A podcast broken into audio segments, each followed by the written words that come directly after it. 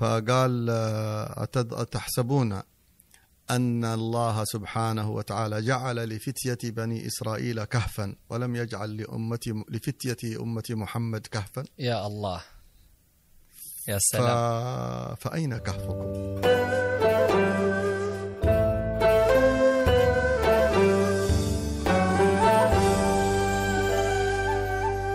السلام عليكم ورحمة الله وبركاته. أهلا وسهلا بكم معنا في بودكاست كهف. نرحب بالحبيب محمد السقاف. أهلا وسهلا بكم. الله يبارك فيك حياك الله. طيب يا حبيب الآن خلينا كذا على زي ما يقولوا على عجالة ندخل إلى الكهف نأوي إلى هذا الكهف سورة الكهف زي ما تحدثنا في اللقاء السابق انها سورة عظيمة وفيها عصمة من الدجال. اليوم نبى نتكلم عن في الحديث عن النبي صلى الله عليه وسلم من حفظ العشر الآيات الأول من سورة, من سورة الكهف عصمته من الدجال. اليوم نعم. إن شاء الله في نقاشنا حنتكلم في هذه السورة. السورة ابتدأت بالحمد لكن لفتة مهمة لابد أن نلفت إليها أن السورة التي قبلها آخر آية كان فيها في سورة الإسراء وقل الحمد لله الذي لم يتخذ ولدا ولم يكن له شريك في الملك ولم نعم. يكن له ولي من الذل وكبره تكبيرا, تكبيرا. الحمد لله. الكهف الحمد لله فنبى نبدأ بالحمد يا حبيب نعم تفضل كنا مرة مع أحد مشايخنا الفضلاء آه، قال لفتة جميلة في سورة الكهف وفي معنى الكهف وقال آه، كنا نتذاكر منا مجموعة كذا في أمور الدعوة وأمور هموم الأمة. فقال أتحسبون أن الله سبحانه وتعالى جعل لفتية بني إسرائيل كهفا ولم يجعل لأمة لفتية أمة محمد كهفا. يا الله. يا سلام. فأين كهفكم؟ فنحن ينبغي لنا أن نبحث عن هذا الكهف. نعم. كما بني بنو إسرائيل يعني جعل الله لفتيان المؤمنين الصابرين كهف. فهذه السورة هي كهف. والإيواء إلى إلى الله وإلى منهج نبي, نبي صلى الله عليه وسلم هو إيواء إلى الكهف. أو آوي إلى ركن شديد. نحن مستندنا معتمدنا على الله. ونبينا محمد صلى الله عليه وسلم عليه. هو آه الذي نأوي إليه ونشكو عنده والصحابة رضي الله عنهم كانوا يدركون ذلك إذا حزبهم أمر أو شيء. رجعوا إلى النبي صلى الله عليه وسلم. ولما نتكلم عن المسيح الدجال نعرف أن نبينا صلى الله عليه وسلم قال إذا خرج وأنا فيكم فأنا حجيجه وإلا فكل حجيج نفسه. هذا ما سنتكلم عنه. في الآية السادسة إن شاء الله من هذه الحصون المنيعة إن شاء الله تعالى سورة الكهف جاءت في هذا المكان المبارك وهي متصلة بما قبلها وهي سورة بني الإسراء. إسرائيل كما نعم. تسمى بسورة صحيح. سورة بني إسرائيل وسورة الإسراء سورة الإسراء افتتحت بالتسبيح وأشارت إلى العبد إلى مرتبة العبدية للنبي صلى الله عليه وآله وسلم وهي ثلاث مراتب عبودية عبودية وعبودة وعبدية وأعلى المراتب هي مرتبة العبدية التي كان فيها نبينا صلى الله عليه وسلم وهو التمحض. التمحض هو العبد المحض الذي ليس فيه شيء لنفسه كله بالله وفي الله خالص ومخلص. لله مصطفى لله سبحانه وتعالى. هذا هو العبد المحض الكامل في العبودية ولم يبلغ رتبته أحد من الخلق. عليه أفضل الصلاة والسلام. لا في السماوات ولا في الأراضين. هي الرتبة الخاصة به التي أعلنها الله سبحانه وتعالى إعلانا. فسورة الإسراء ابتدأت بالتسبيح. قال بعضهم لأن سورة الإسراء هي صعود من أسفل إلى أعلى هو عروج بالنبي صلى الله عليه وسلم ورأى هناك الآيات والعجائب فاستوجب ذلك التسبيح والتقديس والتنزيه لله سبحانه وتعالى لأن كل ما تراه وكل ما تشاهده فالله أعلى وأعظم وأجل من ذلك. سبحانه. ثم إنه سبحانه وتعالى أراه يعني من آياته الكبرى وعرج به إلى السماوات العلى عليه أفضل الصلاة والسلام. وقال سبحان الذي أسرى بعبده من المسجد الحرام إلى المسجد الأقصى. وهنا هذه الآية تفضل وهي تنزل. ذاك صعود وهذا نزول تنزل. قال الله تعالى الحمد لله الذي أنزل على عبده الكتاب. الكتاب. فلما كان تنزل وتفضل بالتنزيل والبيان استوجب الحمد. ولما كان هذا عروج ومشاهدات ومكاشفات استوجبت التسبيح والتقديس لله سبحانه وتعالى.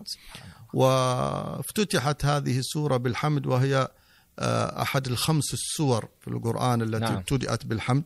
خمس سور تعرف أنت آيات القرآن آيات افتتحت بالتسبيح وآيات افتتحت بالحروف المقطعة وسور قصدي. نعم. سور افتتحت بالحروف المقطعة ألف لام ميم حاميم كاف هاء عين صاد وأمثالها.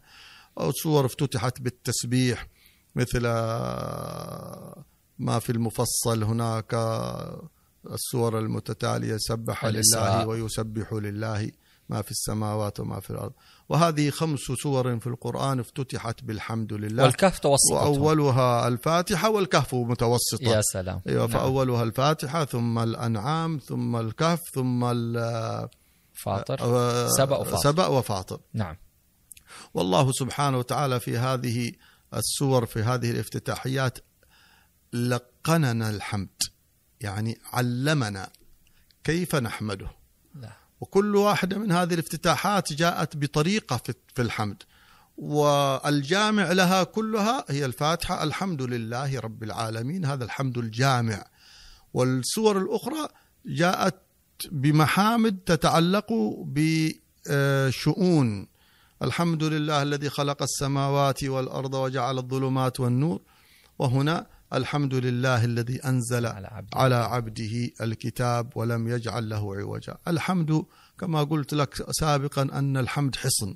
حصن. نعم لأن الحمد لا لا يخرج من القلب إلا إذا صاحبه آه، شعر بالنعمة وأدرك النعمة وعرف نسبة النعمة إلى صاحبها. إذا المنعم إيوه إذا أنت نظرت إلى ان أن ما فيك من من النعم من عند الله حمدته على ذلك حمدا. خالصا. و ولئن شكرتم لأزيدنكم. والحمد والشكر هو يعني حصن النعمة التي تحفظ النعمة بسببه. وهناك في الآ- في آية في آية الاعتصام. نحن نتكلم عن الاعتصام. نعم. واعت... يقول الله تعالى واعتصموا بحبل الله جميعا ولا تفرقوا. بعدين إيش قال؟ واذكروا نعمة الله عليكم. آه. بعد واذكروا نعمة الله عليكم إذ كنتم أعداء فألف بين قلوبكم أشار بعضهم في. في تفسير وتأويل هذا أن ذكر النعمة هنا هي الحصن من التفرق يعني ذكر النعمة نعم يعني مثلا أنا وياك صحيح. بتصير بيني وبينك مشكلة وبدأت يعني أشوف إنك مخالفي في هذه القضية وأنا مخالفك ونتحاور إذا تذكرنا نعمة الله علينا بالإيمان والإسلام وما جعل الله بيننا ومن الروابط حفظنا من النزاع. والفرقة قد يحصل خلاف اختلاف في الرأي لكن آه، ذكر النعمة حصن من من. الوقوع في النزاع وأن يدخل الشيطان بالتحريش. كلنا ربنا واحد كلنا الحمد لله موحدين كلمه التوحيد توحد الكلمة. يا كما سلام. يقولون. يا سلام. نعم. فلهذا الحمد لله آه، هنا ثناء على الله سبحانه وتعالى مع استشعار النعمة وفنون الحمد وأسرار الحمد كثيرة بالنسبة لنا نحن أمة محمد الحمد ممتزج بحياتنا لأن. نبينا محمد اسمه محمد يا سلام اللهم. صل عليه وهو مشتق من الحمد نعم. فهو أحمد الخلق لله وأحمد الخلق عند خلق الله فما حمد الله أحد مثل محمد. وما حمد الله أحدا مثل محمد. ما أثنى الله على أحد مثل ما أثنى على سيدنا محمد. وما أحد أثنى على الله مثل سيدنا محمد ما أثنى على ربه. فهو يعني جوهرة الحمد صلى الله عليه وسلم. ولهذا ارتبطت شؤونه بالحمد. كل حياتنا نقوم من الحمد لله ناكل الحمد لله نشرب الحمد لله ننام الحمد لله نستيقظ الحمد لله ندخل الحمام نخرج الحمام الحمد لله. كل حياته مرتبطة بالحمد وهو أعرف الناس بسر الحمد. ونحن أمته في الكتب السماوية السابقة كنا نسمى بالحمادين أمة الحمادين لأننا كثيرين الحمد. الحمد. فالحمد هنا حصن لأن لما أتكلم عن الدجال طب كيف الحمد حصن من الدجال؟ عندنا الحمد حصن من الدجال. العب... إدراك سر العبودية في في في سر النبوة حصن من الحمد. معرفة القرآن وجعل القرآن قيما ومقولا لنا حصن من الدجال. إدراك سر النذارة وإدراك سر المكث والأبدية في النعيم أو في الجحيم. كذلك وهذه التي سنعدها الآن في العشر الآيات الأولى. لماذا العشر الآيات الأولى حصن من الشيء من نعم الدجال؟ هذه نقطة مهمة. هذه النقطة الأولى.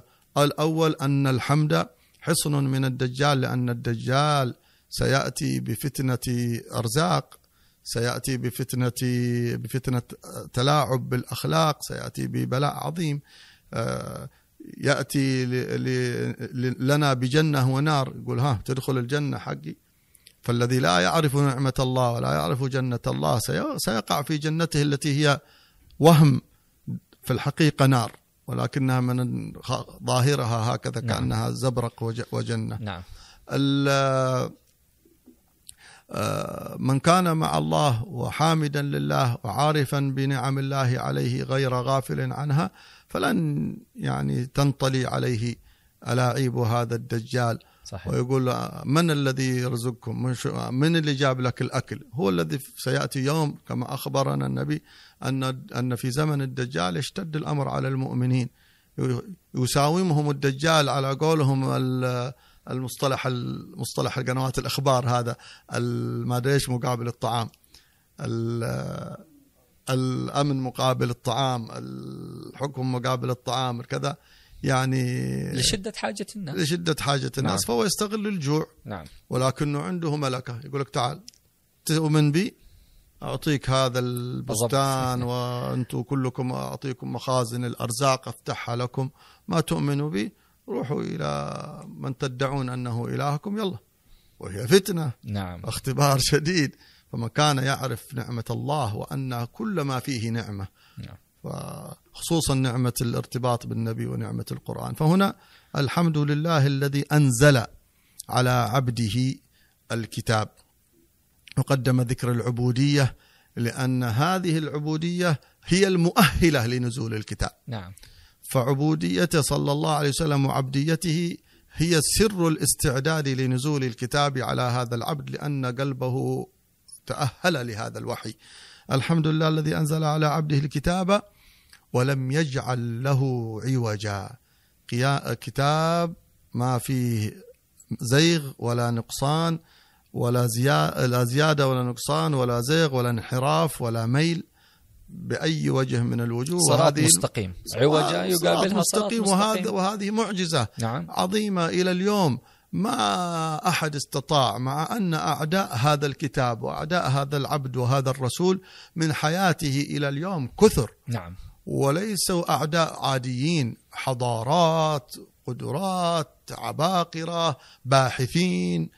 بحثوا تعبوا ما استطاعوا أن أن يوجدوا شيء.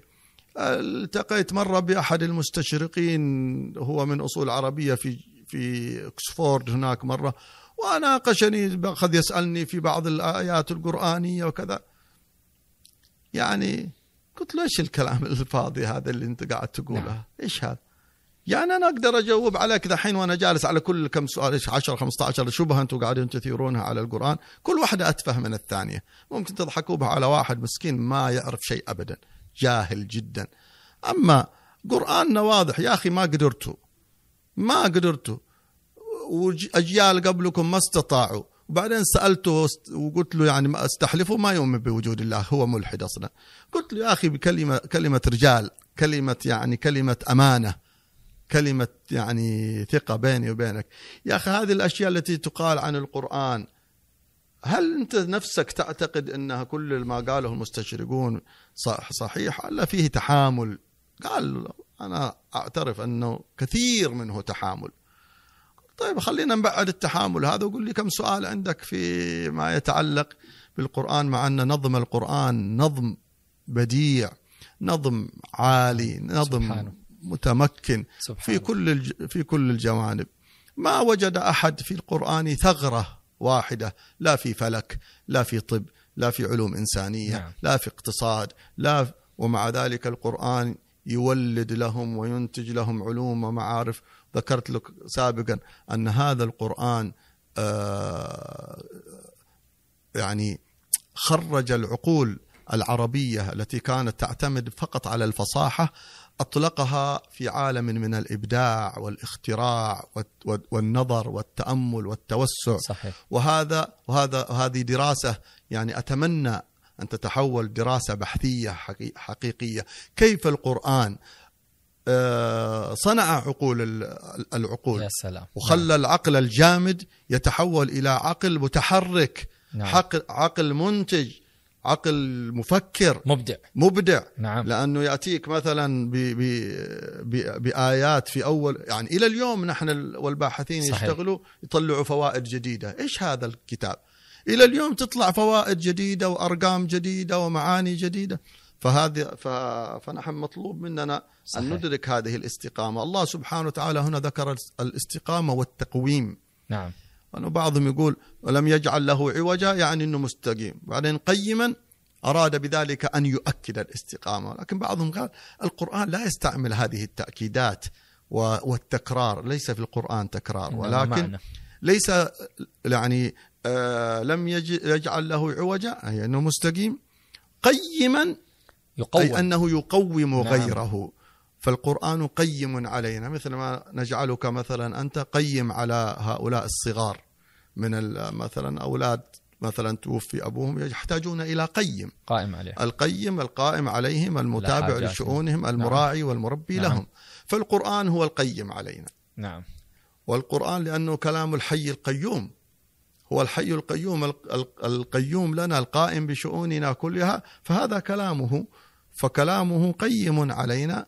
فنحن آه، لا عصمة لنا من الفتن إلا بهذا الكتاب والارتباط به. وصرح صلى الله عليه وسلم بهذا المعنى.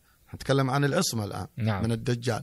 صرح النبي صلى الله عليه وسلم لما قال أنه ستكون فتن كقطع الليل المظلم يصبح الرجل مؤمنا ويمسي كافرا يمسي مؤمنا ويصبح كافرا. قالوا يا رسول الله فما نعمل؟ ما المخرج من هذا؟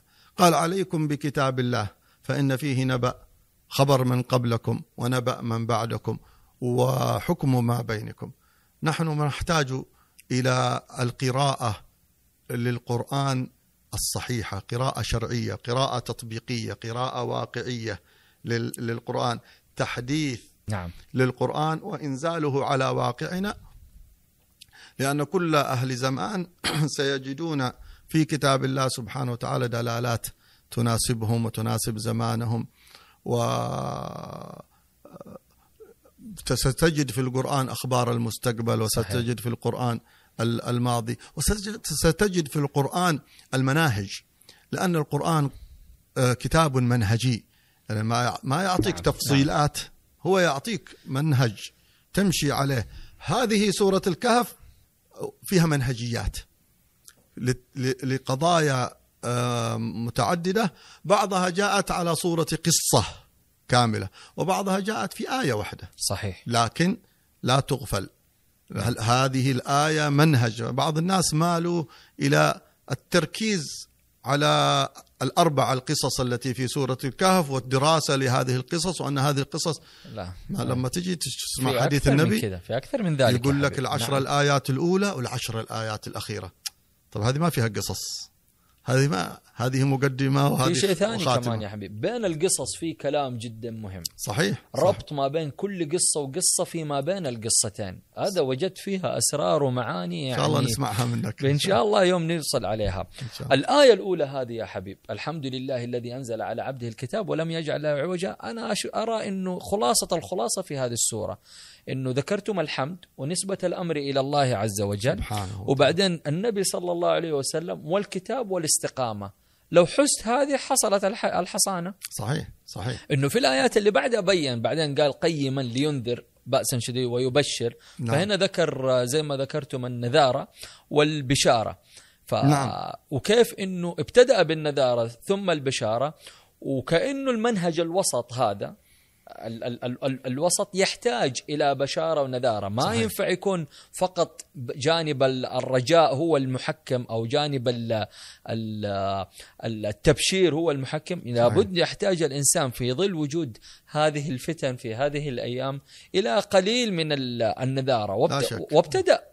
السورة بالنذارة. نعم فابتدأ بالنذارة. ولهذا أصلا هو في نظام البشرية وخالق البشرية صانعهم عالم, عالم بهم ويدري يعلم بما نعم. يصلحهم. صحيح. نحن نعلم اليوم أنه لا يوجد أي نظام ولا دولة ولا شركة ولا مؤسسة ولا دك ولا بقالة. صحيح. تصلح بدون نظام حوكمة صحيح. بدون ثواب وعقاب وجزاءات أصلا. ومكافآت وحوافز ف... ودوافع فلذلك نعم. الله سبحانه وتعالى خاطب الناس وخطاب الله سبحانه وتعالى للخلق في مستوياتهم كلها وهذه صحيح. من معجزات القرآن نعم. أن أن الآية الواحدة أو الخطاب الواحد يأتي العالم العارف بالله الولي الكبير الفقيه اللغوي فيجد منها دلالات عظيمة تناسبه. فيما هو في تناسبه والبسيط العامي جدا يجد فيها ما تناسبه. ولو قرأها كافر لوجد فيها ما يناسبه. هذه معجزة القرآن نعم. لأنها رب العالمين الذي خاطب العالمين بهذا صحيح. الكتاب.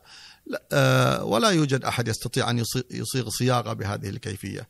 فمسألة النذارة قيما لينذر بأسا شديدا, شديدا يعني لما يتكلم العظيم بمثل هذا الكلام فتقيس هذه العبارات على عظمته.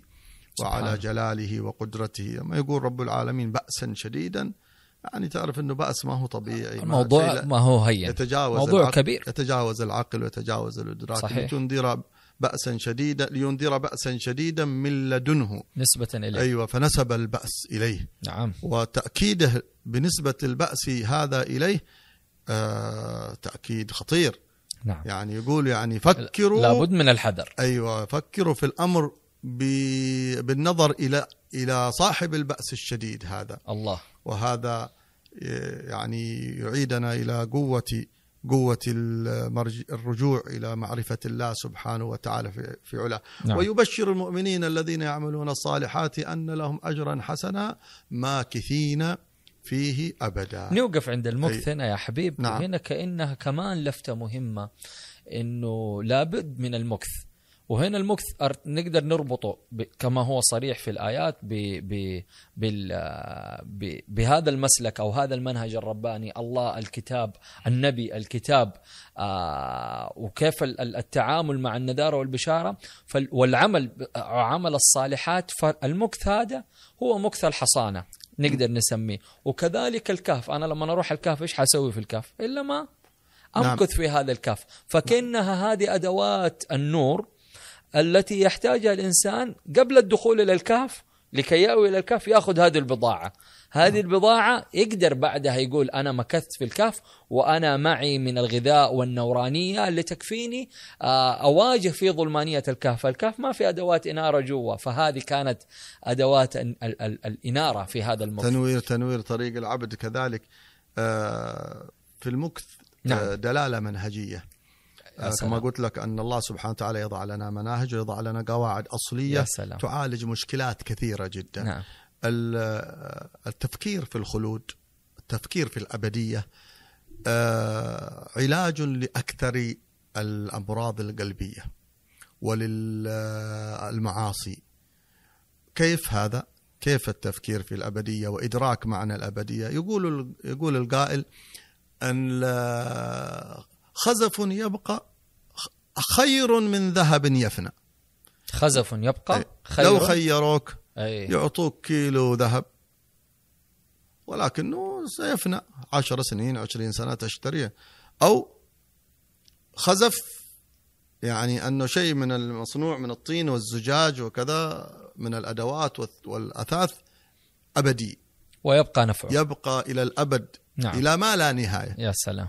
أيهما تختار اللا اللانهايه هذه يعني شيء لا يتصوره العقل. صحيح. ملايين السنين. صحيح. يعني لك فيه لا تحد بشارة بعد. بأنك تستمتع بمستوى الخزف ملايين السنين أو تستمتع بذهب سنة. طيب ما يبقى هذا يدل على س... طيب إيش بعد السنة حق الذهب ذي؟ النكد. صحيح.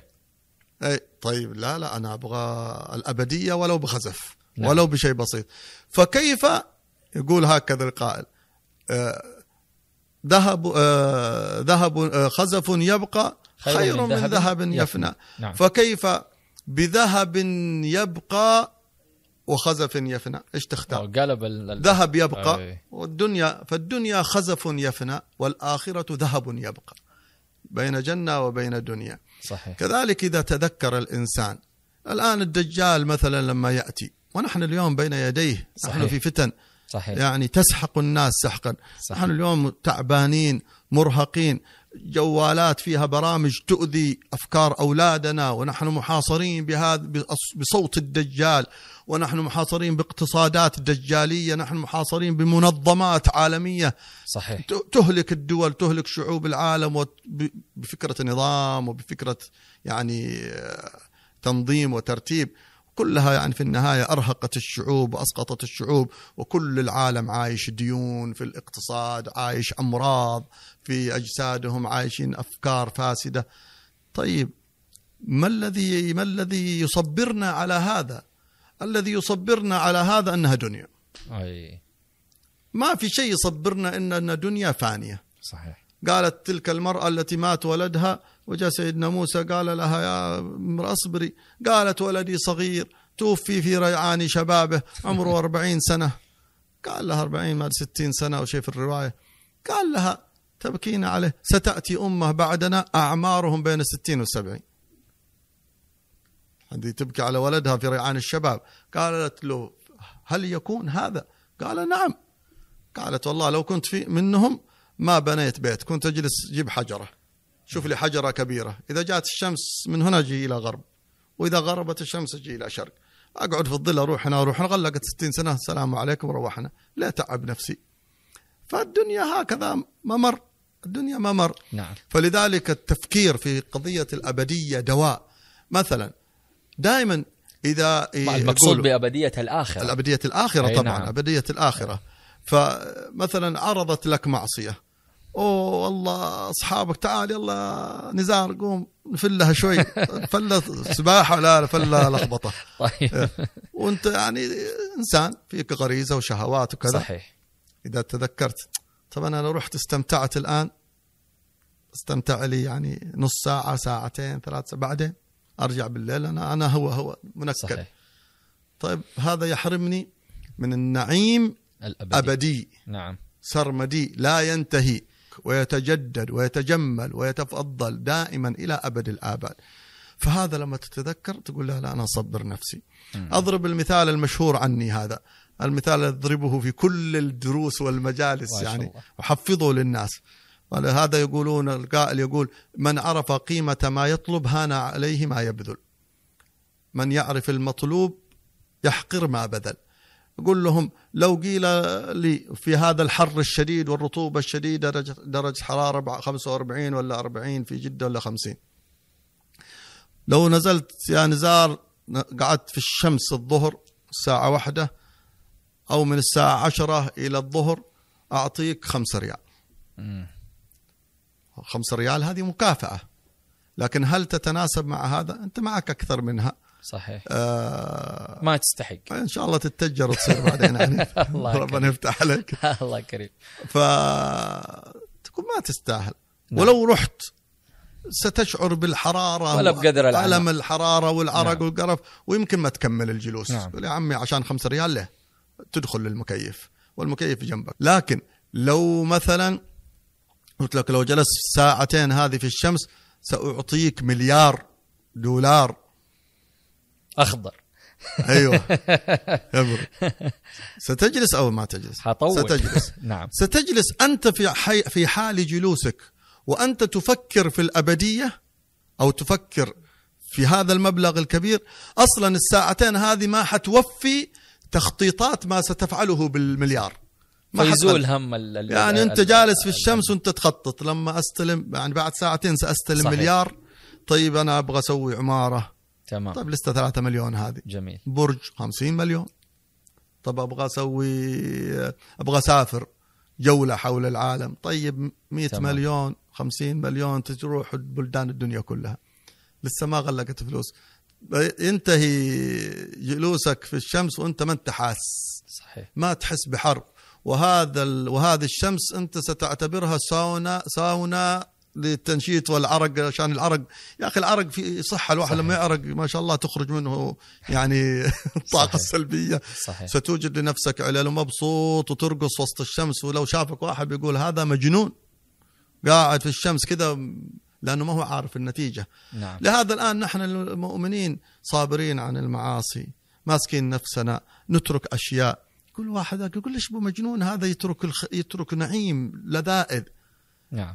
نحن منتظرين. نعم. منتظرين البشارة الكبيرة التي لن تنتهي. واحد صحابي قاعد صحابي قاعد في آه، مسجد النبي صلى الله عليه وسلم بات في الليل تأخر جاء واحد إيش بقى؟ قال والله ما انتبهت ما- شغول أفكر يا أخي في أوصاف الحور العين هناك في الزواج. مسكين تلاقيه شاب يعني كحيان فقير مسكين ما هو قادر يتزوج. الله يقول إن شاء الله ربي معوضني العوض هناك إن شاء الله نعم. تعالى. نفس الشيء في المعاصي. أنت كسلت عن الطاعة. تذكر أن النبي صلى الله عليه وسلم لهذا الشريعة جاءت بتذكر أشياء بتفصيلها. إذا نظرت الحرام عقوبتك في عينك. إذا سمعت الحرام عقوبتك في عينك. إذا نظرت إذا إذا غضضت عينك عن الحرام عقوبة جزاؤك لعينك. ست- سترى وجه الله الكريم في الجنة. الله أكبر. إيش هذا؟ نعم. نعيم عظيم جدا. نعم. فهذه فكرة ال... المكث. أيوه فكره المكث. ماكثين فيه فيه ابدا. فكان- سيأتي الدجال يحاصر الناس يؤذي الناس الذين هم منتظرين لقاء الله سيصبرون. نعم. وكأنه في موت في- هذا المحبوب. صحيح. مخارجة. شوية تعب. مهما طال هو بالنسبة لما نحن موعودين به قليل. فكلما الميزان ده في يدك كلما أنت معصوم من الفتن وكلما أنت صابر على الفتن. نعم. إذا غاب عنك هذا لن تستطيع أن تقاوم ال- الشهوات والأفكار والدعوات التي سوف تجلبك. لن تستطيع أن تقاومها. نعم. استحضار هذا المعنى آه، معنى ال- ال- الخلود في الجنة إن شاء الله.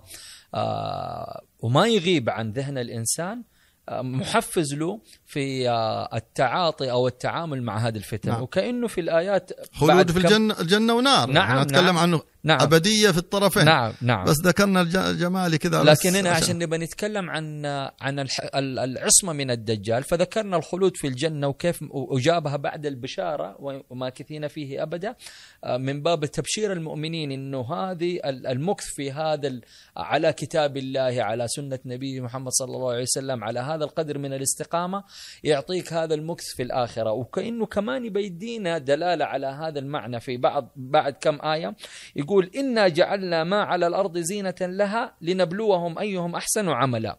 إنا جعلنا ما على الأرض زينة لها. يعني تيقظ يا, يا, يا مسلم تيقظ يا, يا مؤمن إنه هذه الخيرات التي تراها التي قد يستخدمها هذا الدجال لغوايتك وإغراءك وزي ما ذكرنا إنه الفتن عبارة عن شهوات ليست مدامة ليست أبدية إنما هي. حي الله آه،. زينة لهذه الدنيا يقول بعدين إنا جعلنا ما على الأرض زينة لا لنبلو- لنبلوهم أي محل اختبار أحسن عملا زي ما ذكر إن لجاعلون ما عليها صعيدا صعيدنا جرزا إيش يعني صعيدا جرزا يا حبيبي؟ أنا أرض أرض قاحلة يابسة ما يعني كله بيروح. أيوة كلها مثل الأرض التي كانت فيها شيء من الزراعة وما وما نزل عليها الماء ولا يغتر بها الإنسان. فتيبس وتكون بعد نعم. ذلك كلها كهشيم المحتضر كما قال الله سبحانه وتعالى. سبحانه نعم. وتعالى. هذه نعم، نقطة مهمة. نعم وفي أصلا يعني أنت شوية نطيت لا شوية. بس عشان أربط إيه.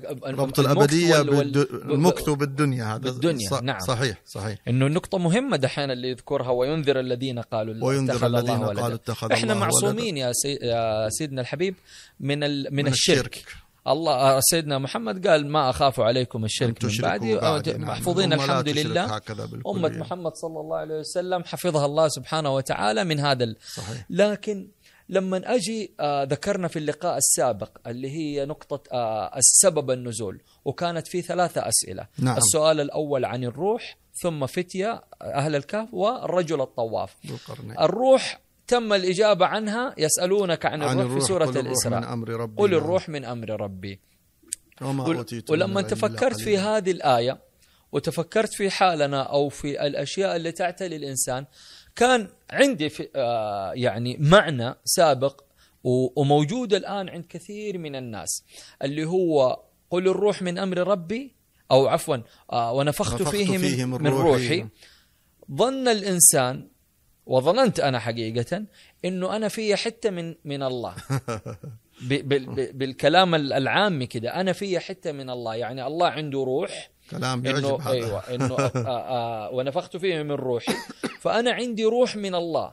فظنيت أني في ألوهية خفيفة تليق بهذا ال- الإنسان.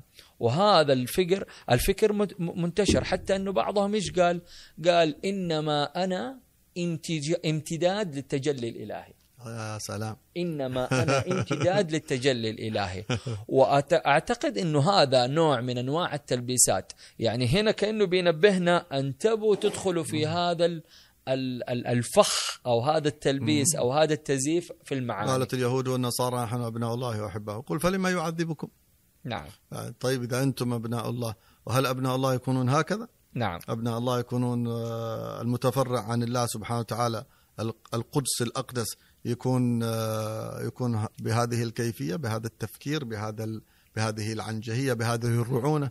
كيف تنسب نفسك إلى إلى الله سبحانه وتعالى؟ وأنت ترى نفسك بكل النقائص التي فيها. صحيح. هي هذه فتنة. والله سبحانه وتعالى نبه إلى ذلك كثيرا. ولأن هذه من الفتن التي غزلها الشيطان ونسجها على مر الأجيال. نعم. قالت وق- قالت قالت اليهود عزير بن الله. عزير بن الله. قالت النصارى المسيح ابن الله. كذلك قال الذين آه، كفروا من قبلهم يضاهئون مم. قول الذين كفروا من قبل. يعني هذه القضية متكررة ولعبة إبليسية يعني يكررها إبليس جيلا بعد جيل وأمة بعد أمة كلما ذهب نبي بدأ إبليس في الفيلم هذا. من بعد ما. يروح النبي يبدأ إبليس يغزل هذا التسلسل وهذا المسلسل حتى يوصلهم إلى فكرة ال- البنوة أو فكرة الإرت- الات- الانفصال عن الله سبحانه وتعالى. ولأن هذه الفكرة محبوبة عند بعض الناس. يا أخي الناس تحب أن تكون شعب الله المختار. صحيح.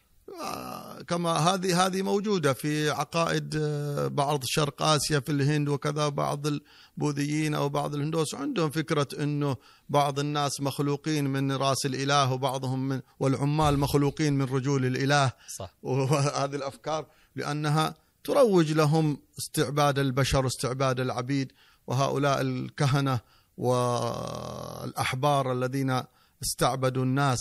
وأكلوا أموال الناس بالباطل باسم الإله وباسم ابن الإله وباسم آه، ما يعطى الإله.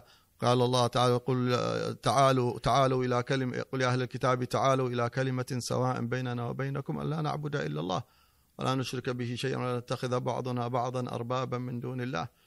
ف هذه هذه كلمة الآن سنأتي إليها. هذه كلمة تقابل هذه الكلمة التي تخرج من أفواههم. فقضية الروح آه، تلاعب الشيطان بأفكار آه، النصارى حتى جعلهم يعتقدون أن المسيح ابن الله. والآن بعض الناس يريد أن يستعمل كذلك هذه اللعبة نفسها وهي لعبة شيطانية إبليسية فجاء إلى القرآن.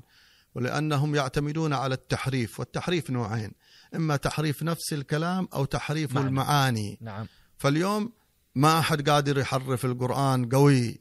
القرآن بناؤه قوي ونقله وروايته قوية. حفظه عظيم. حفظه عظيم. ما تغير حرف واحد. حرف واحد ما تغير.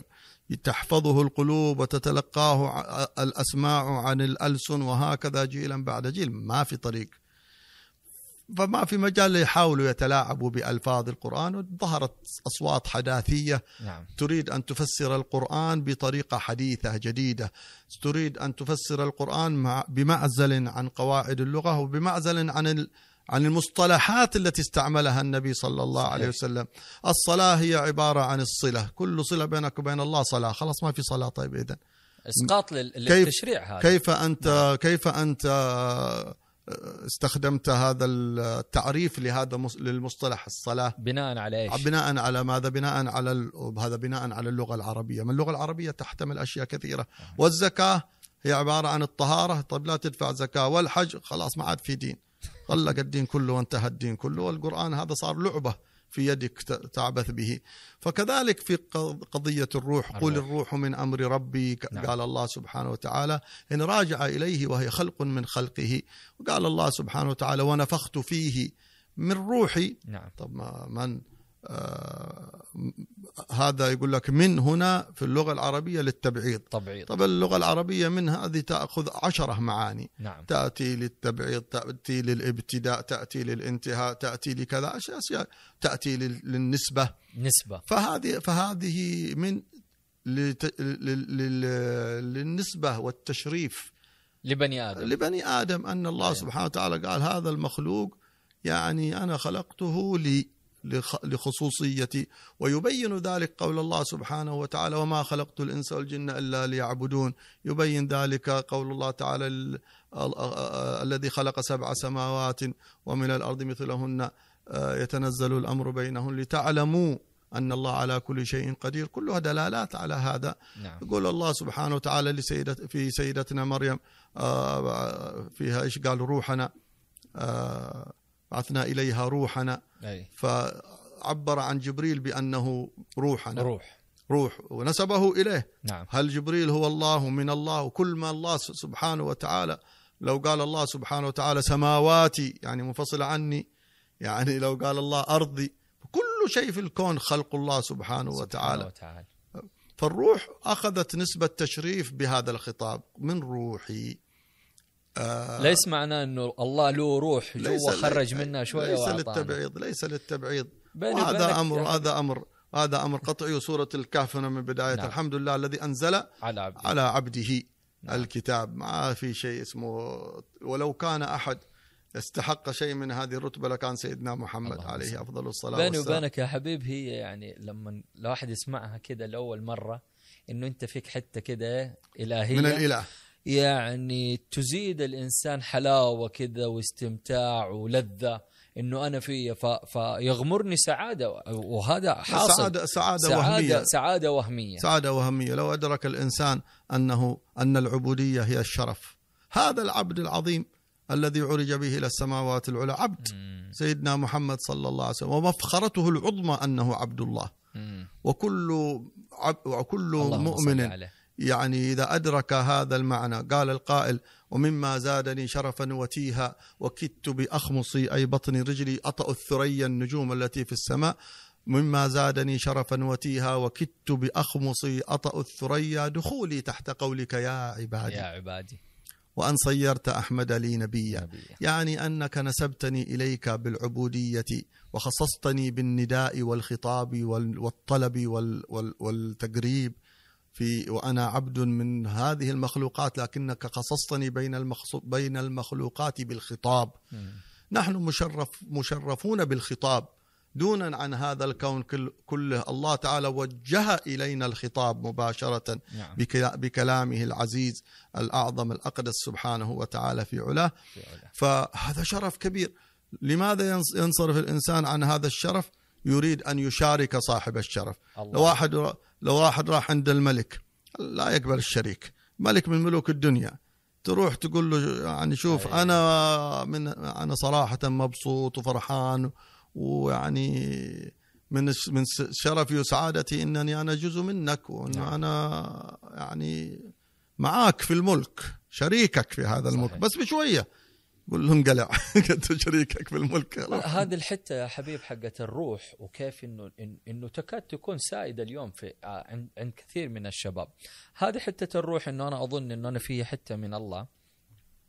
آه. هي شوف هذه باطنية قديمة.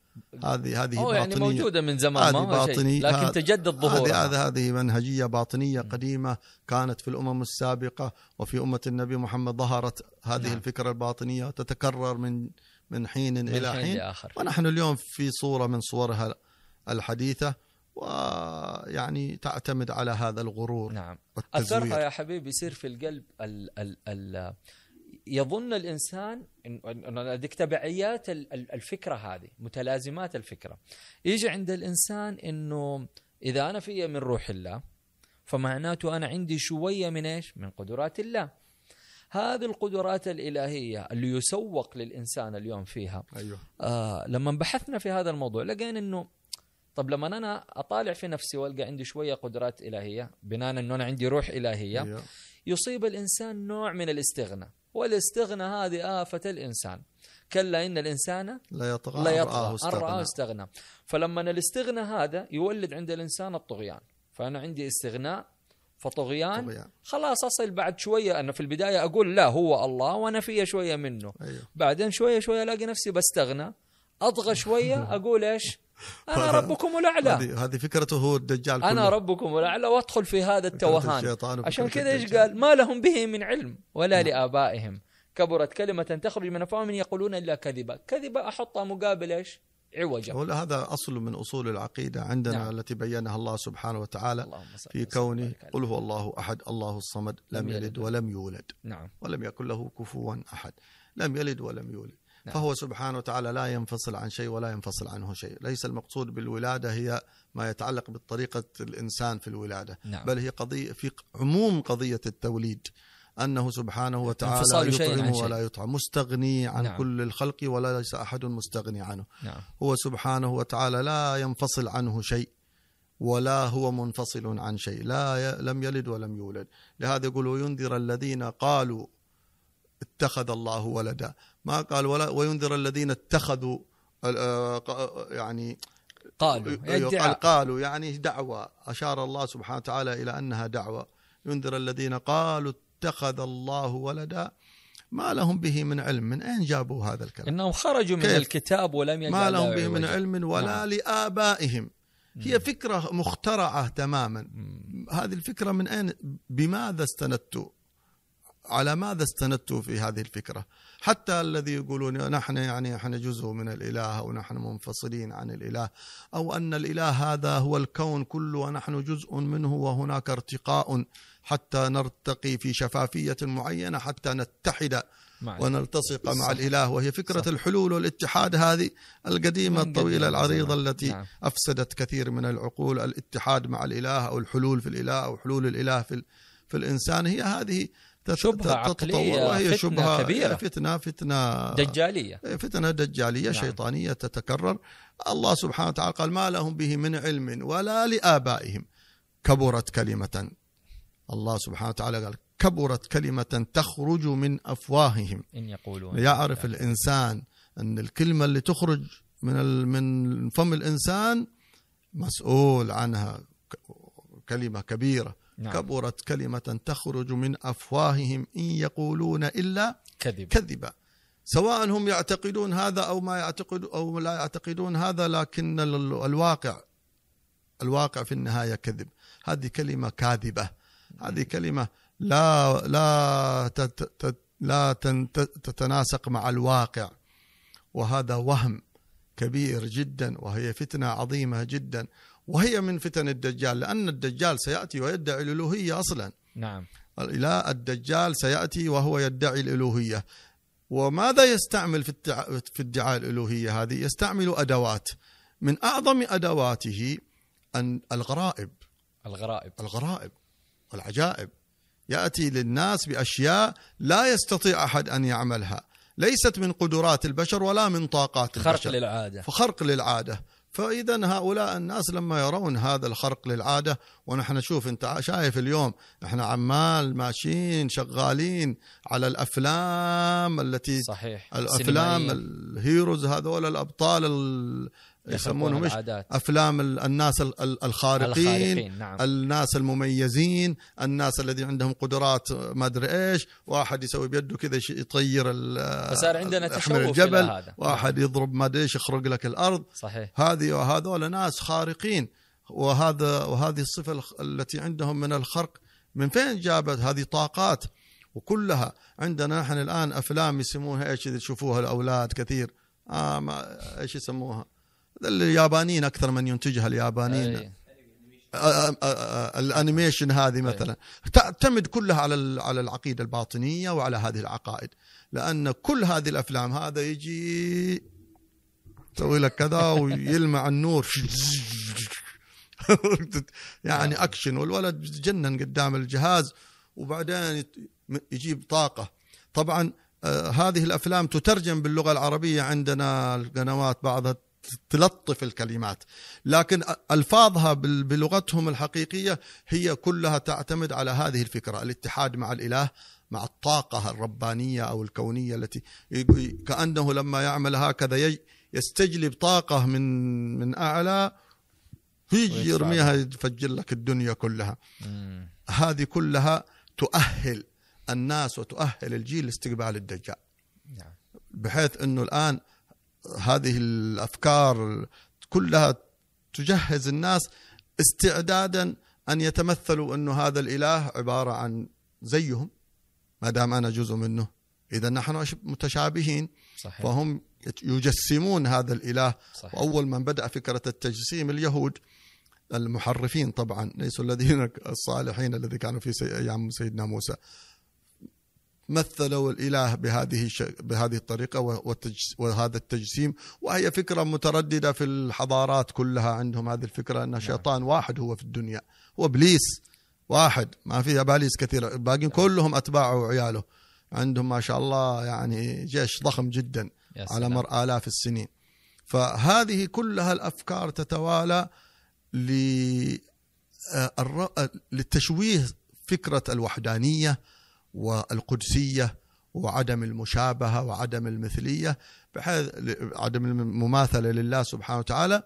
فهذه كلها البدع والفتن والحداثة التي تريد اولا أن تميع مصطلحات القرآن ثم تتلاعب بمصطلحات القرآن. وهناك تبث أفكار عالمية لأن الدجال عالمي العمل والشيطان عالمي عالمي والأثر. العمل والأثر والتوجه. آه فهذه فكرة اليوم موجودة في أوروبا وموجودة في الصين وموجودة عند صارت الآن حتى في بلاد المسلمين لكنها يعني مموهة نعم. دجال يموه نعم. مموهة ملبسة بطريقة تناسبنا وهناك بطريقة تناسبهم هناك بطريقة تناسبهم كلها في النهاية ترجع إلى مثل هذه القضايا التي يقطعها رب العالمين بكلمة واحدة كلمة واحدة. قل يا أهل الكتاب تعالوا تعالوا إلى كلمة سواء بيننا وبينكم. هي كلمة واحدة. الله سبحانه وتعالى واحد لا شريك له. لا إله, لا إله إلا الله. لا إله كلمة الله. تفصل تقطع كل هذا العبث الذي الناس يعني يتلاعب بهم الشيطان فيه. كيف إقناع هؤلاء الناس؟ ليس بالكلمتين اللي نحن فقط نقولها نعم. لابد من النظر إلى نفسياتهم لابد من محاججتهم بالحجج العقلية التي هي مفصلة في كتب علم الكلام وكتب وكتب العقيدة ولكن الله سبحانه وتعالى اختصر لنا هذا هذه القضية كواحدة من الحصون نتكلم عن نعم. الحصون نعم. كواحدة من الحصون التي تحصننا من الدجال لأن الدجال سيأتي ويدعي الألوهية ويطلب منا أن نعبده. نقول آه عندنا نذارة. نعم. عندنا نذارة بأن لا بأن لا نقول مثل أمثال هذا القول. نعم. نعم. آه ثم بعد نذارة ذلك من الخروج عن المنهج نعم. اللي هو الله اللي هو النبي صلى الله عليه وسلم والكتاب. ونفهم الكتاب وفق مراد الله عز وجل. صحيح صحيح. آه على فهم النبي صلى الله عليه وسلم وفهم صحيح. ورثة الأنبياء. إن الأنبياء لا يورثوا درهم ولا دينار يورثوا إيش؟ علم, العلم. والعلماء هم ورثة الأنبياء. على هذا الفهم على هذا على هذا المراد نبدأ آه آه نقول فهمنا القرآن ونبدأ نقول تمسكنا بالقرآن أو عملنا بما ما في, في القرآن. القرآن بما في القرآن فكذا لو لو نبى نقول اللي تكلمناه أبو أول من بداية الحلقة عرفنا إنه المنهج عبارة عن الله سبحانه وتعالى والحمد والكتاب والنبي صلى الله عليه وسلم وهذا صراط مستقيم يقوم به الإنسان ذاته ما بين نذارة وبشارة وبه يمكث في هذا العمل وفي هذا الكهف آه ويخرج من الشبهة العقلية أو الشبهات العقلية والشهوات. فكأنها الشبهات تتلخص في ينذر الذين قالوا اتخذ الله ولدا نعم والشهوات نعم. تتلخص في إنا جعلنا شبهة عقائديه شبهة عقائدية عقلية. نعم. في فكرة تخدش التوحيد نعم. وزينة الأرض في الشهوات. في الشهوات وأمتعتها نعم.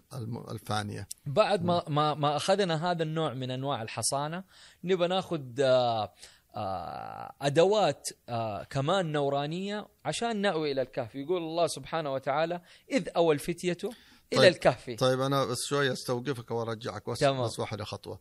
انت جبت بين آيتين أي راحت آه. نحن نحن نحن عندنا هذا حصن من أعظم الحصون نعم المشار إليه في هذه فلعلك باخع نفسك الله أكبر على آثارهم إن لم نعم. يؤمنوا بهذا الحديث. اسفا نعم. نعم. هذا الحبيب صلى الله عليه وسلم هو حصننا الحصين اللهم صل هو حصننا الحصين الحقيقي وحبه هو المصد الأكبر نعم لكل الفتن والشبهات والشهوات اللهم صل من لأن حب هذا النبي هو وطاء الإيمان. نعم. وأصل من أصول الإيمان. والنبي صلى الله عليه وسلم صرح وقال لعمر لما قال إني أحبك يا رسول الله أكثر من مالي وأهلي وولدي لكن إلا نفسي. نفسي. قال ليس لم أيوه ليس بعد لم يكمل إيمانك. لما قالوا أحبك الآن أكثر من نفسي قال الآن يا عمر الآن كمل إيمانك.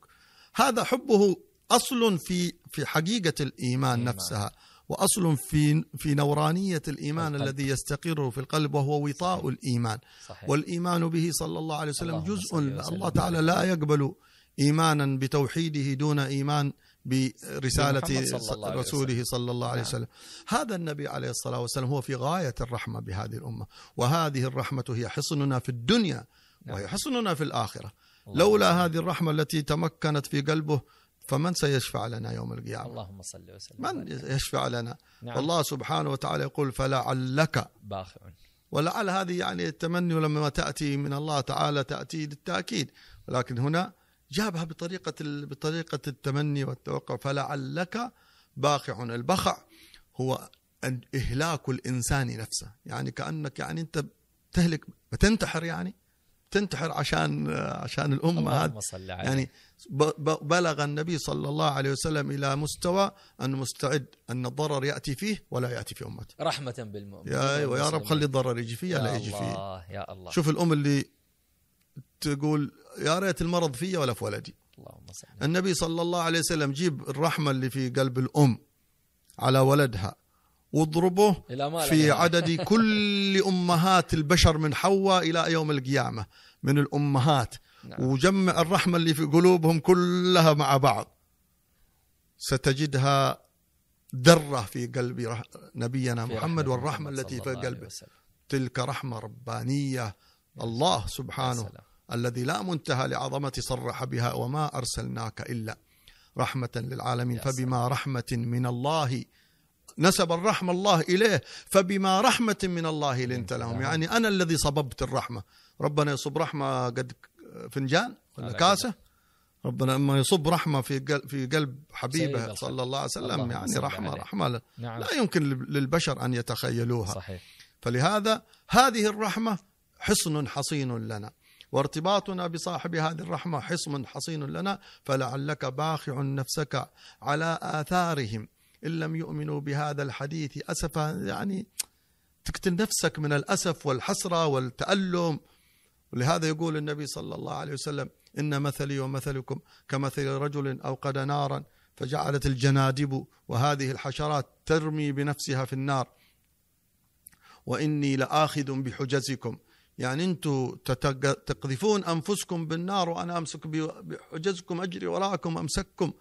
يا إيش هذا؟ يعني الإنسان يعني انسان يحبه يرحمه لكن انسان ما يحبه كمان يرحمه يا شيخ يغور فارق.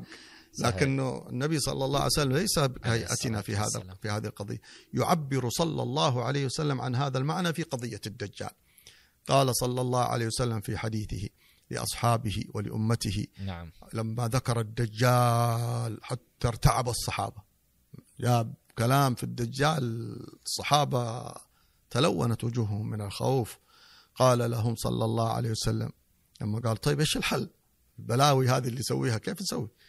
قال إن خرج وأنا فيكم فأنا حجيجه. إذا خرج وأنا موجود ما عليكم بأس أنا أكفيكم عنه وأصد ولا يصيبكم وإن خرج من بعدي فكل حجيج نفسه. شوف أهل الذوق الذين يجمعون بين المعاني. الله سبحانه وتعالى يقول واعلموا أن فيكم رسول الله, الله. نعم. ما دام أن النبي صلى الله عليه وسلم فيك يعني حيث. إذا خرج الدجال وسيدنا محمد في قلبك يسوي اللي يبغاه. خل نعم. يسوي اللي يبغاه. نعم.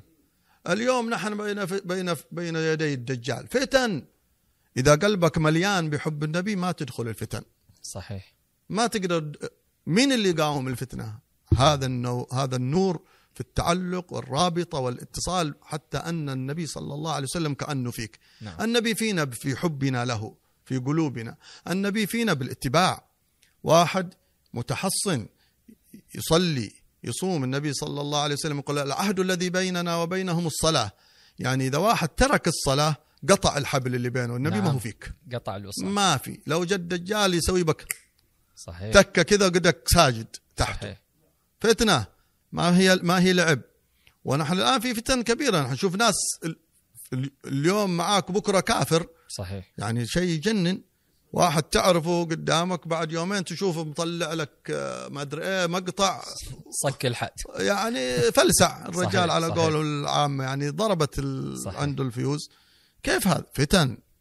فتن خطيرة شديدة لا يقاومها إلا هذا النور من الإيمان والارتباط بمنهج النبي صلى الله عليه وآله وصحبه وسلم فلهذا كلما مكنت في قلبك حبه وفي عملك اتباعه فلا تنفذ إليك فتن الدجال بحال من الأحوال. حصانه نورانيه هذه حصانه نورانية حصانه ربانية آه، محمدية عظيمة. وشوف الوصف كيف لما يقول على آثارهم إن لم يؤمنوا به يعني تروح تجري وراهم تجري وراهم تتتبعهم.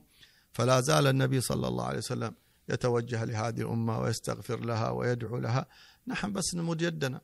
أما هو ما أد يده لهذه الأمة. الله. الأمة حقيقة يا نزار يعني تحتاج مراجعة في علاقتها برسول الله. نحن أصبنا في مقتل.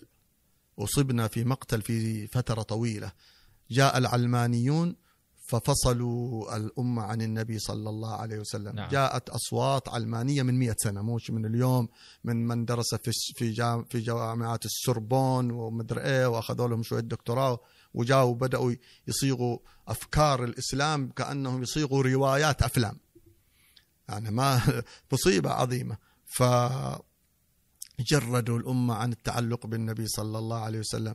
تسمع واحد يقول لك يا أخي النبي صلى الله عليه وسلم يعني جاء بأفكار جاء بمنهج جيد جميل وكذا عبقري ما مش عارف إيه. نعم. لكن إنها النبوة هذه نبوة ما هي يعني هذا وحي هذا اصطفاء رباني. فهذه العلمانية المادية السحيقة التي يعني آه، بدأت قبل مدة تبعها كذلك منهج إسلامي جاف. كل شيء بدعة كل شيء شرك كل ما حب النبي لا تبالغ لا تغلو في حب منزور نعم. قبر النبي لا لم تشد لا تشد الرحال فصل عن النبي صلى الله عليه وسلم حتى يكاد الواحد منهم يكون في المسجد النبوي يخاف إنه يروح يزور قبر النبي ليش يعني خوفا من أنه يعني يمكن في شرك. يوقع في الشرك يمكن يوقع في الشرك لا لا نعم. لا أحسن لا أروح أنا أعبد الله أصلا خلاص هذا النبي جاب لنا منهج نحن نمشي على هذا المنهج حتى ربما ما يروح يسلم على رسول الله وهو في قبره حي صرح بذلك أنه يرد السلام على من سلم عليه. هذا يعني هذا هذا الفصل هذا الفصل. فكر ارتباط. أيوه فكر ارتباط. ولهذا تجد من تمنهج بهذه المناهج الجافة الارتباط نعم. جاء المقطوعة الإتصال يعني بمجرد أن تجابههم قليل من فتن الدجال مثل الحبوب الضمن هذه لما يصيروا تك تك تك تك, تك صحيح. يتساقطون يتساقطون وراء بعض ما في ارتباط ما في نعم. حصن ما في ما في رعاية ما يعني ما هناك آه، اتصال بالشبكة النورانية صحيح. المحمدية ولهذا يعني نحن نرى اليوم في في واقعنا آه، مصيبة كبيرة صحيح ناس متدينين كثير وفي بين ما بين يوم ما بين طرفة عين وانتباهتها يحول الله من حال إلى حال. الله يحول حالنا إلى أحسن حال. اللهم آمين. يعني تشوف واحد فجأة يعني واحد من الشباب من الطلاب عندي يقول والله واحد صاحبي وكنا نحن وياه في دراسة إسلامية ويحفظ القرآن معايا قال قابلته لابس قصير وما أدري شافين يا أخي؟ قال له أنت لسه تصلي؟ يا شيخ مسكين. شوف كيف يعني. والعياذ بالله تعالى كيف هذه النكسة؟ ما الذي أودى بهذا الشاب إلى هذه إلى هذه الحالة؟ تدين تدينا نعم. فاسدا. نعم. تدين تدينا مقطوعا عن صاحب الدين نفسه صاحب الرسالة صلى الله عليه وآله وصحبه وسلم. فلذلك هذا الحصن من أقوى الحصون وأشد الحصون التي لا يستطيع الدجال أن يخترقها بحال. سنأتي إلى الحصن الأخير المعبر عنه نعم. في في هذه العشر في هذه ليس الحصن الأخير قبل الأخير نعم. وهو آه إن ما ذكرت أنت ما شاء الله ما قصرت فصلت فيه إنا جعلنا ما على الأرض زينة لها لنبلوهم لا تغتر بهذه يعني الشهوات ولا بهذه الزينة جعلنا هذا عبارة عن زينة دنيوية بسيطة منتهية للابتلاء فانية قضية نعم. لنبلوهم كلها صحيح. ابتلاء وامتحان للناس الغنى والفقر والصحة والمرض وكل هذه المتناقضات هي ابتلاء. الغني مبتلى بالغنى والفقير مبتلى بالفقر. نعم. والواجد مبتلى بالوجد والفاقد مبتلى بالفقد. هذه سنة الله سبحانه وتعالى ليبلوكم سبحان. أيكم أحسن عملا. بعد ذلك يقول أم حسبت أن أصحاب الكهف والرقيم كانوا من آياتنا, عجبا, عجبا. التوجيه بالسؤال أم حسبت هنا مهم جدا وهو حصن من الحصون. هذا حصن العاشر الأخير من هذه الآيات العشر الأولى. نعم. هذا حصن السؤال. أم حسبت أن أصحاب الكهف والرقيم من كانوا يعني لأن هي أعجوبة والذين سألوا سألوا على أنها أعجوبة. هي ليست يعني يعني ليست هي فقط من أعاجيب الكبيرة. أم حسبت أن أصحاب الكهف والرقيم من آياتنا عجبا عندي عجائب عجائب كثيرة. وبدائع آه. كثيرة وعجائب صنعتي وعجائب خلقي وعجائب تدبيري لا تنتهي. لا تنتهي أبدا. فلا تقف عند هذه وحدها. سأشرحها لك وسأحكيها. أنت طلبت أن أحكي لك أخبار هؤلاء. سأحكي أخبارهم بس لا تحسب أن هي هذه الوحيدة. هذا حصن وهو لا تنبهر بالعجائب. ولا تقف عندها. لا تقف عندها ولا, ولا تنبهر. لا تنبهر بها ولا تستعظمها. فإنها في جنابي ليست بشيء يعني جالك الدجال الدجال سوف يأتي بعجائب. يشير إلى السماء تمطر ويقول للأرض تطلع تطلع ويسوي أشياء يعني عجيب. خطيرة لأنها لأن جنود الشياطين والجن كلهم معه. كل شياطين الدنيا كلهم معه. نعم. بكل ملكاتهم وقدراتهم وابليس قاعد معهم. صحيح. كلهم يشتغلوا. في فتنته هذه الأخيرة. مع استعداد أناس قد تأهلوا لذلك بعدم التحصين ومنقطعين عن النبي محمد لا نورانية لا حصانة. أنت الآن إنسان محصن. أصبح الصباح جاب أدعية وأذكار باسمك بسم الله الذي لا يضر مع اسمه شيء في الأرض ولا في السماء رب أعوذ بكلمات الله التامات من شر ما خلق آية الكرسي أواخر البقرة أوائل البقرة وأواخرها مدجج بالحصون والأنوار. يا الله. يجي واحد يسحره يجي واحد يعاينه يجي واحد يبغى يضره ما. ما يقدر.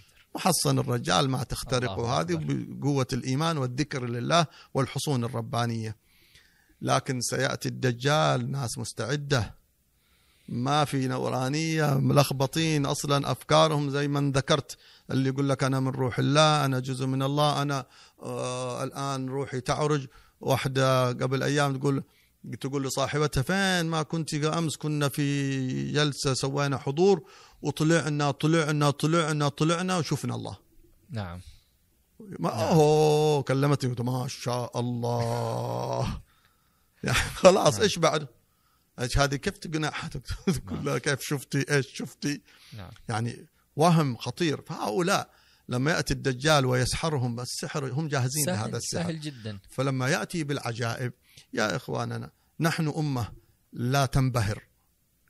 لنا التعجب بس كذا لكن الانبهار لا ننبهر بشيء. المبالغة في الانبهار يعني دا واحد واحد من مشايخ من أي. أول زمان وأنا صغير قال لي شوف آه، يعني تعجب من الشيء لكن لا تنبهر لأن الانبهار العجب الشديد الانبهار والتعجب الشديد لأن الانبهار يعمي. نعم.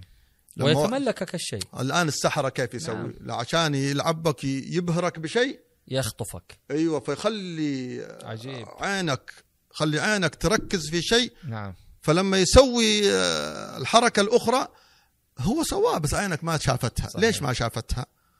لأن قوة التركيز على هذه النقطة أعمتك عن هذه النقطة.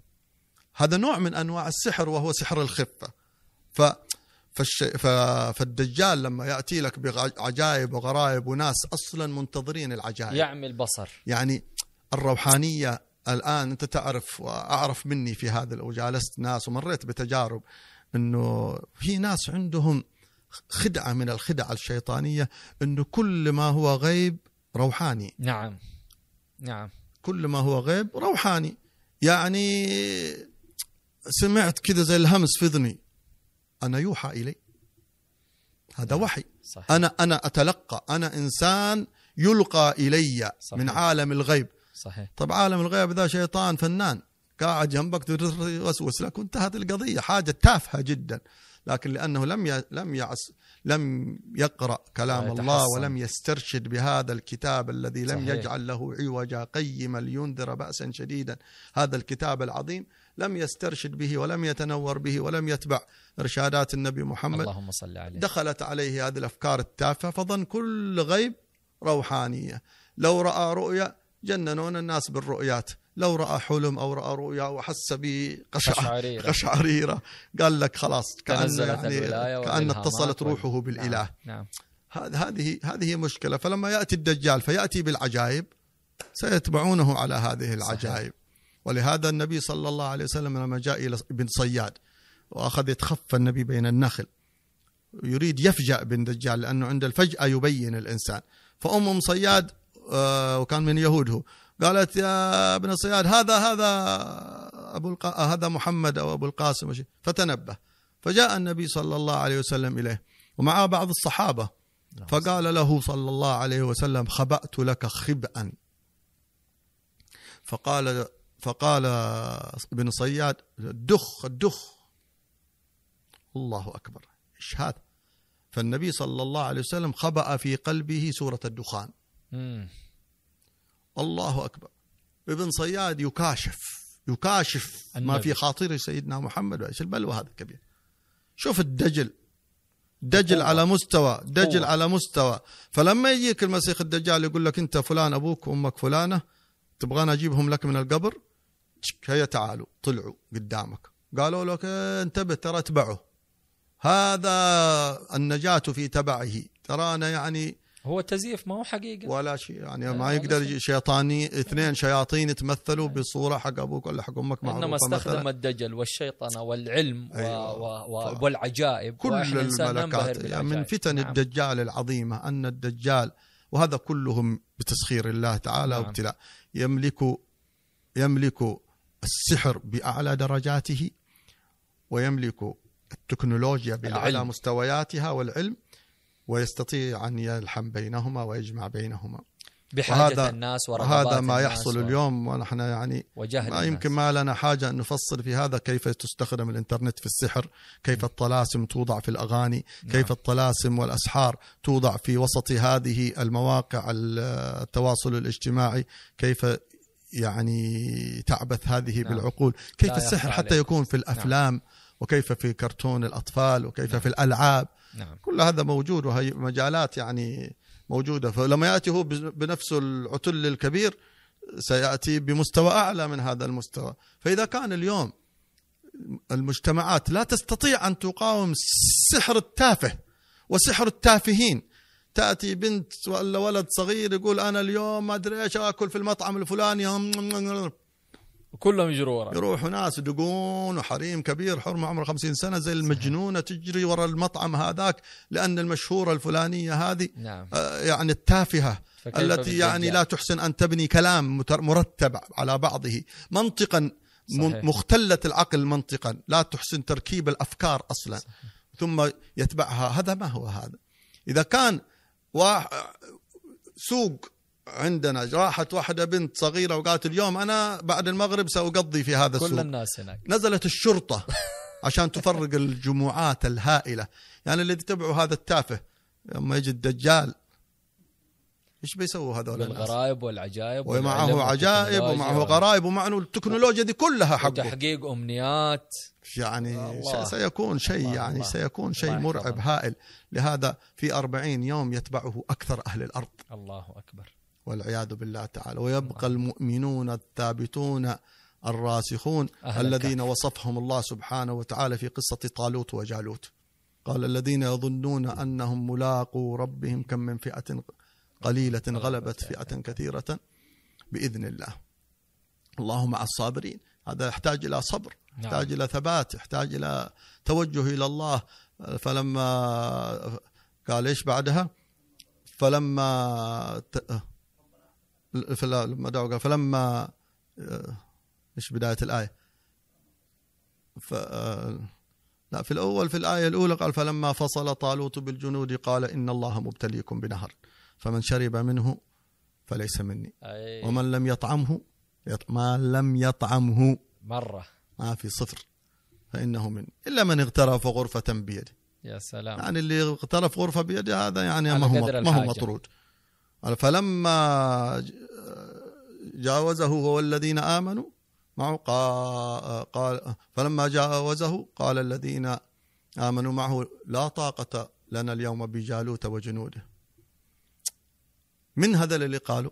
اللي معه القليل. اللي شربوا.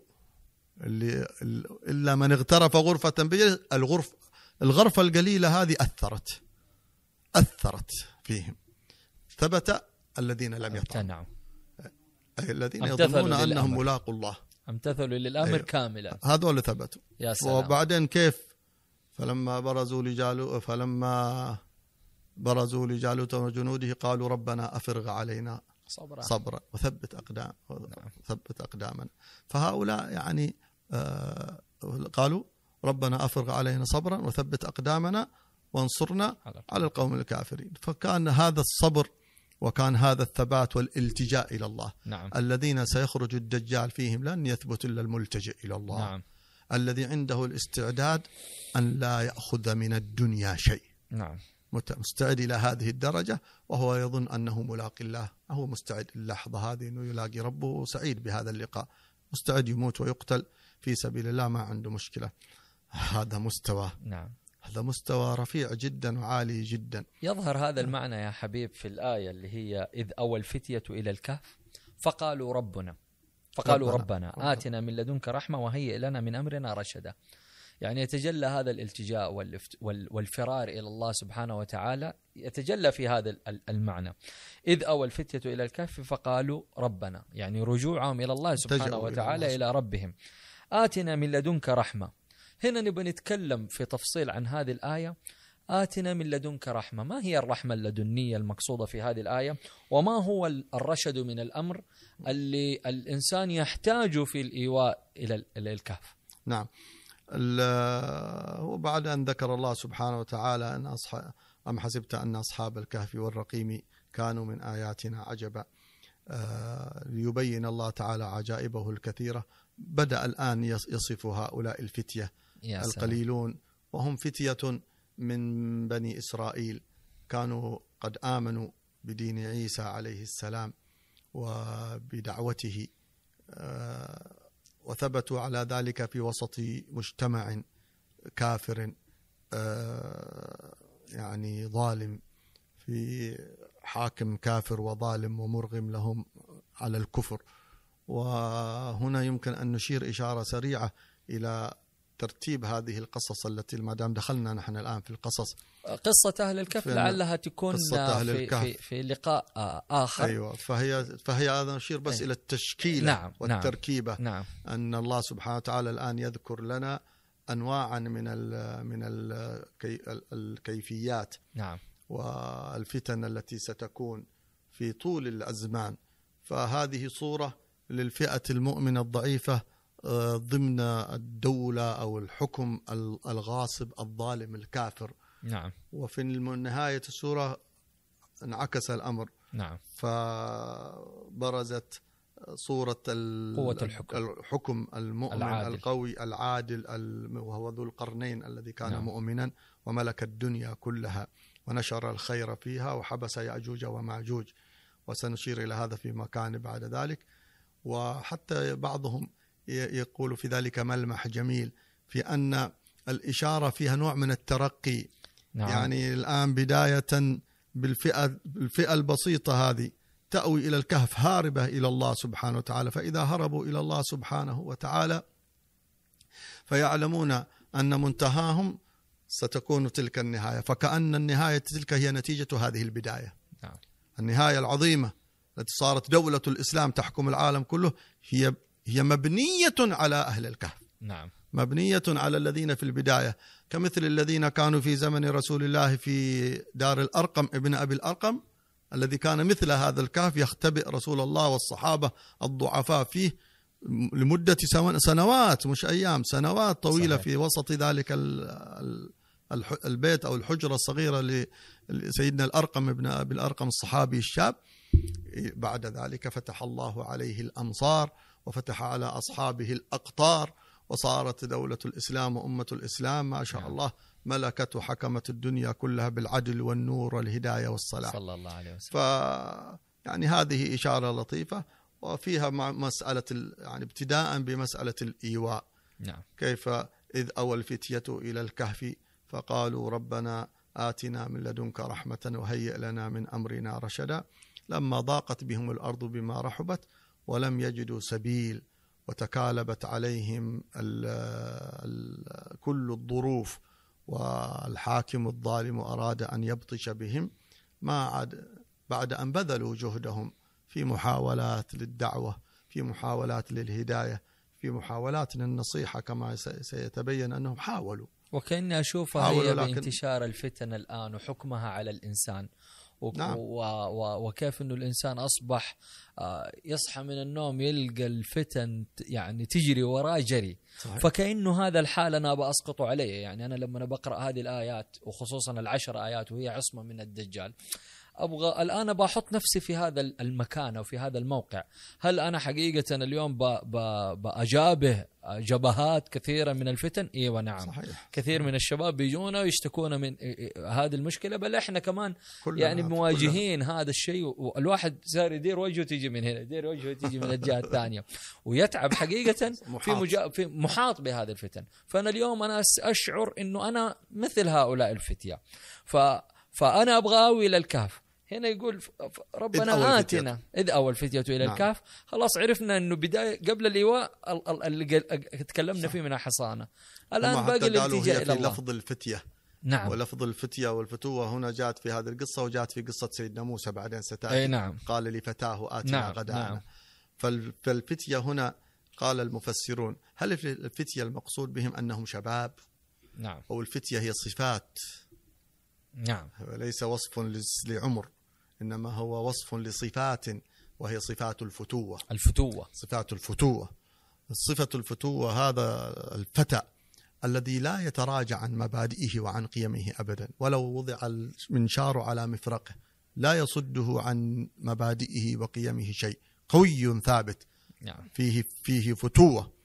فهؤلاء فيهم فتوة من حيث صبرهم وص- وصمودهم ومن حيث حبهم الخير لمن يحب الشر لهم. يقال لهذا فتوة ليس الفتوة اللي يضرب الفتوة الذي يملك غضبه كما قال النبي صلى الله عليه وسلم ليس القوي بالسرعة إنما القوي الذي يملك نفسه عند, عند الغضب, الغضب نعم. هذا يريد لك الموت وأنت تريد له, الحياة الله. فهؤلاء كانوا مظلومين مغصوبين يؤ- يؤذون ومع ذلك ما كانوا يريدون لقومهم لقومهم إلا الهداية فلما انتهت الأسباب وانقطعت عنه وأغلقت دونهم الأبواب ولم يبقى سبيل ما في إلا ارتموا الله على الله. ربهم سبحانه وتعالى. تعرف هذا الارتماء؟ نعم. خلاص الإنسان رمى نفسه على باب الله وقالوا فقالوا ربنا.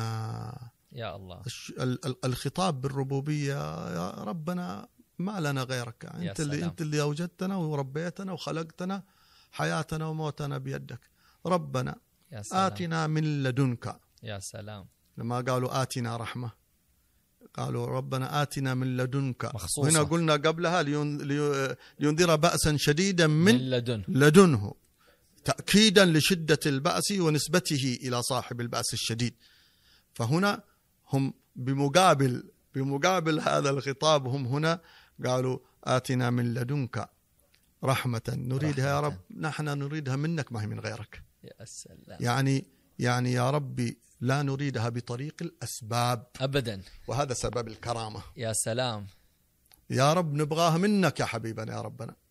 ما نبغاها بطريقة الأسباب. خلاص أصلا الأسباب انقطعت. ضاقت الأسباب وخلصت أصلا الأسباب. قفلت. خلاص ما في أسباب. الآن نحن يا حبيبنا يا ربنا يا إلهنا يا سيدنا يا خالقنا أطعناك.